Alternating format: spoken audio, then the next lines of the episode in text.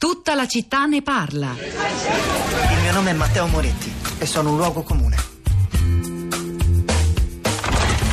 Avete presente quei giovani non più così giovani di cui ogni tanto parlano in tv scuotendo la testa con rassegnazione? Ecco, quei giovani sono io. Guadagno mille euro al mese per fare un lavoro che non mi piace in un'azienda a cui non piaccio io. E tutti non fanno altro che ripetermi quanto sono fortunato. Non so se mi rinnoveranno il contratto, non so dove sarò tra sei mesi, non so quale sarà il mio futuro, non so niente di niente. È un po' come se fossi il personaggio minore di un videogioco non tanto bello. Quello che faccio lo decide qualcuno che non sono io. L'unico lusso che mi concedo è non solo non credere nei sogni, ma non credere neppure nella realtà. È semplice e ti rende possibile sopravvivere. Generazione 1000 euro, Massimo Venieri, il regista, è un film del 2009, quindi proprio l'anno in cui iniziava ad esplodere con i suoi effetti devastanti la crisi economico-finanziaria che ha cambiato la fisionomia di tanti paesi, Italia in primis, e che cominciava a, a, davvero ad aprire, a spalancare un abisso di preoccupazione, di fallimenti e delusioni per tanti giovani, come ci ha raccontato Leonora Voltolina. Sono quelli nati alla fine degli anni 70 e all'inizio degli 80, coloro che hanno più sofferto della, della della crisi, della crisi economica, anche se sono nel frattempo diplomati, laureati. il film racconta la storia di Matteo, trentenne, che lavora per un'importante azienda di marketing, anche se è un lavoro che non gli piace, è un genio della matematica. Con i suoi amici galleggia nell'orbita dell'instabilità uh, esistenziale e nell'assenza di certezze. Questa la, la bella descrizione di un film che vede tra i protagonisti Alessandro Tiberi e Valentina Lodovini. La Valentina Lodovini è un'attrice che, come forse qualcuno di voi saprà, i più affezionati ascoltatori di Hollywood Party sicuramente è stata anche alla conduzione durante il mese di marzo del nostro programma Cult sul cinema ogni giorno alle 19. Rosa Polacco. Buongiorno Pietro bentornato e buongiorno a chi ascolta e a chi ci scrive sui social network, Facebook, Twitter, stamattina una grande partecipazione. Comincio con Assunta che sulla bacheca Facebook della città di Radio 3 ci scrive Gli attuali pensionati sono andati in pensione con il vecchio sistema, gli attuali 50-60 anni andranno in pensione con una forte decurtazione. Prima un genitore aveva la possibilità di spartire i soldi con i figli in difficoltà, nel futuro non sarà possibile. I loro figli 30-40 anni non lavorano lavorano, se lavorano sono mal retribuiti, hanno dei lavori a tempo determinato, rinnovabili tre mesi per tre mesi per tre anni. E dopo? Andranno tutti via? E dove? Il cerchio dei lavori si restringe, molti paesi sono in guerra, in Occidente ci sono problemi di occupazione, questi 30-40 anni sono gli attuali disoccupati, sono la grande fascia di persone normali, in Italia solo le eccellenze riescono a lavorare, il laureato grande genietto, l'artigiano che si inventa una qualche eccellenza, l'agricoltore che si inventa una coltura particolare, eccetera eccetera, eccetera. Stiamo selezionando la nostra società, pochi cittadini di serie A e molti cittadini di serie B. Eh, c'è Nino che si riferisce alla telefonata di Antonio da Messina di questa mattina e dice eh, sono d'accordo con Antonio che contribuisce come ammortizzatore sociale essendo solo pensionato. È una responsabilità morale e individuale che risulta funzionale allo Stato sociale, un paradosso dei nostri tempi. Altro sarebbe tartassare meno con le imposte fiscali sul lavoro, quello vero, dando respiro all'economia l'economia delle piccole e medie imprese in difficoltà costrette a chiudere o delocalizzare per rimanere sul mercato. Riqualificare il lavoro significa sganciarsi dalle multinazionali soggette a variabili drastiche in nome del profitto e non del lavoro. Uh, un lungo post di Valentina, vediamo se riesco a leggerlo tutto. Ho 44 anni, tre lauree, numerosissime specializzazioni. Vengo dalla carriera accademica, da circa 19 anni di esperienza lavorativa ad alti livelli, per esempio come consulente del Ministero dei beni culturali. Un curriculum dunque nutritissimo che al posto di essere un vantaggio risulta essere un ostacolo, come mi dicono in tutte le agenzie interinali in cui sono stata. Attualmente riesco a fare solo qualche settimana di supplenza come bidella. In pratica pulisco le aule e i gabinetti, ma solo ogni tanto, quando mi elemosinano qualche giorno di lavoro con una paga da fame. Ho inviato tantissimi curricula, fatto domanda ovunque per qualunque tipo di lavoro, anche come operaia, donna delle pulizie, call center, cameriera. Non mi risponde nessuno nessuno e questo perché prendono solo i giovani. Alla mia età si è morti e sepolti, nessuna speranza, non dico di realizzarsi, ma anche solo di tirare a campare. Se andate a farvi un giro sui siti di annunci di lavoro vi potete fare un'idea della penuria che c'è.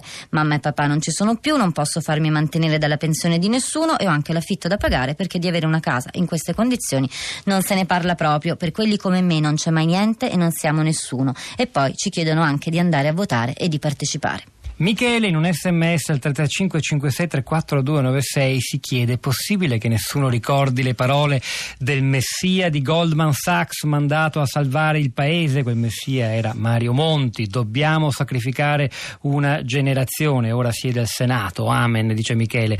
Il riferimento di Michele è un'intervista che forse varrebbe la pena di andare a rileggere, che Mario Monti rilasciò al supplemento 7 del Corriere della Sera, era se non sbaglio il luglio del 2012, e significativamente disse disse con la plomb che noi tutti conosciamo che or- non c'è niente da fare. Per uscire dalla crisi dovremo sacrificare un'intera generazione, quelli che oggi hanno 30-35 anni. Da lì, se ricordate, si sviluppò un movimento, ne parliamo tanto anche noi, contro l'idea che ci fossero delle generazioni ormai perdute in Italia. E quelle parole dette da un Presidente del Consiglio che forse non aveva alternative, io credo che rimarranno davvero nella storia perché questo effettivamente è accaduto. In realtà di questo noi stiamo parlando oggi, anche in questa puntata. Adriano, buongiorno buongiorno, benvenuto. Buongiorno. A lei la parola. Volevo semplicemente far presente che si parla tanto di lavoro dipendente, di disoccupati che provengono appunto dal mercato del lavoro dipendente, non si accenna mai magari alle partite IVA che hanno lavorato in tempi migliori che poi sono state costrette diciamo, per vicende personali o comunque commerciali a chiudere questa partita IVA. E quindi mh, mm, facevo presente questa cosa perché esistono ammortizzatori sociali soltanto per i cosiddetti lavoratori, che in Italia pare siano soltanto quelli dipendenti, mentre chi ha lavorato in proprio non, eh, non ne ha. A quel punto, se eh, essendo diciamo, un ex imprenditore si comincia a guardare il mercato delle start-up, ci si rende conto che quello che prima era il sistema che andava a foraggiare attraverso corsi di formazione, tutte quelle persone comunque legate alla politica attraverso eh, di questi fondi a organizzazioni che facevano eh, corsi di formazione adesso è stato dirottato verso le start-up, cioè il 96% delle start-up chiude entro i primi due anni. E io quindi volevo mm, mettere, spostare un po' l'attenzione anche su questa cosa per cui si parla tanto di Italia riparte, si crea impresa, i fondi per le start-up, come se queste start-up poi fossero realmente delle aziende di successo che abbiano una vita eh, superiore ai due anni, mentre cose non, non stanno. Io la cifra non la conoscevo, le dice il 96% delle start-up fallisce entro i primi eh, due anni. La ringraziamo per questa testimonianza, magari la verificheremo, cercheremo eh, ulteriori materiali per approfondire anche questo aspetto e lo metteremo nelle prossime ore sul nostro blog. Emma, buongiorno, benvenuta. Eh, buongiorno, eh, come ho detto nell'SMS che ho mandato prima, praticamente eh, le persone, coloro che sono più eh, diciamo nella, nella, piena crisi sono i giovani che sono nati, chiamiamoli giovani, nel triennio 77-79 che praticamente avevano 29, 30, 31 anni quando è proprio iniziata la crisi nel 2007-2008 e praticamente eh, questi qui sono coloro che hanno fatto tanti stage. Io ricordo, siccome lavoro in, in una società di mh, servizi, ricordo molto che in quell'epoca erano eh, molto richiesti gli stagisti. Se si leggeva un annuncio di alcune società cercavano eh, praticamente delle competenze negli stagisti che forse neanche un laureato con un mega master poteva possedere e comunque erano tutti stage eh, gratuiti da, ed erano tantissimi, so di gente che pagava per poter fare gli stage. Quindi questo è stato proprio l'inizio mm, che ci ha portato anche ad oggi, secondo me. E e poi... lei, lei, conferma che questi stage non sono serviti o che hanno. Leonora Voltolina poco prima in trasmissione ci diceva che soltanto il 10% secondo i dati della Repubblica degli Stagisti si trasformano poi in occasioni di lavoro vere e proprie. Le risulta, Ma... Emma? Sì, certo, certo, ma secondo me neanche il 10%. No. Io non ho ascoltato prima la, eh, la, la, trasmissione, però posso dire che già allora dicevo... C'è il podcast, c'è il podcast, la vado a riascoltare. Sì, sì, ma siccome sono al lavoro, no? io sono ancora sono qui al lavoro, quindi mi sono chiusa nella mia stanza, non potevo ascoltare. Lo, lo riascolterò la di sicuro.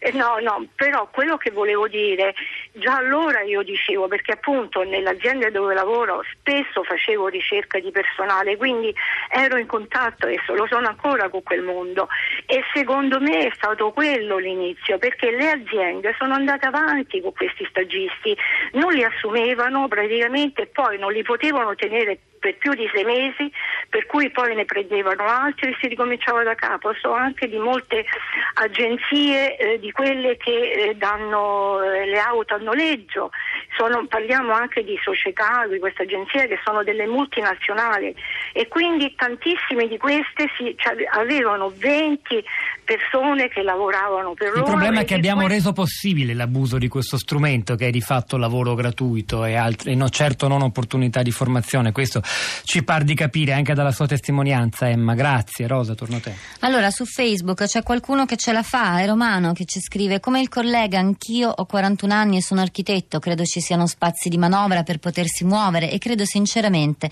che i periodi di crisi siano i più fertili per piantare i semi del futuro. Personalmente, dopo anni di semina intensiva e sfruttando le nuove norme come la legge Bersani sui minimi tariffari e la possibilità di promuovere l'attività professionale tramite pubblicità, il mio spazio lo sto trovando, ma quanta fatica. Ho fatto un giro sull'account Twitter di Garanzia Giovani, ci sono annunci, viene aggiornato continuamente, c'è un corso ASO con qualifica generale, un workshop gratuito in segreteria allo studio medico, operatori di call center, sono naturalmente tutti stage. Ancora un paio di tweet, quello di Barbara, se non pensiamo prima alle nuove generazioni e quindi al futuro sarà tutto inutile e Yao, fantastico, andiamo a grattare anche su quei quattro soldi di schiavitù del voucher, allora è meglio lavorare in nero.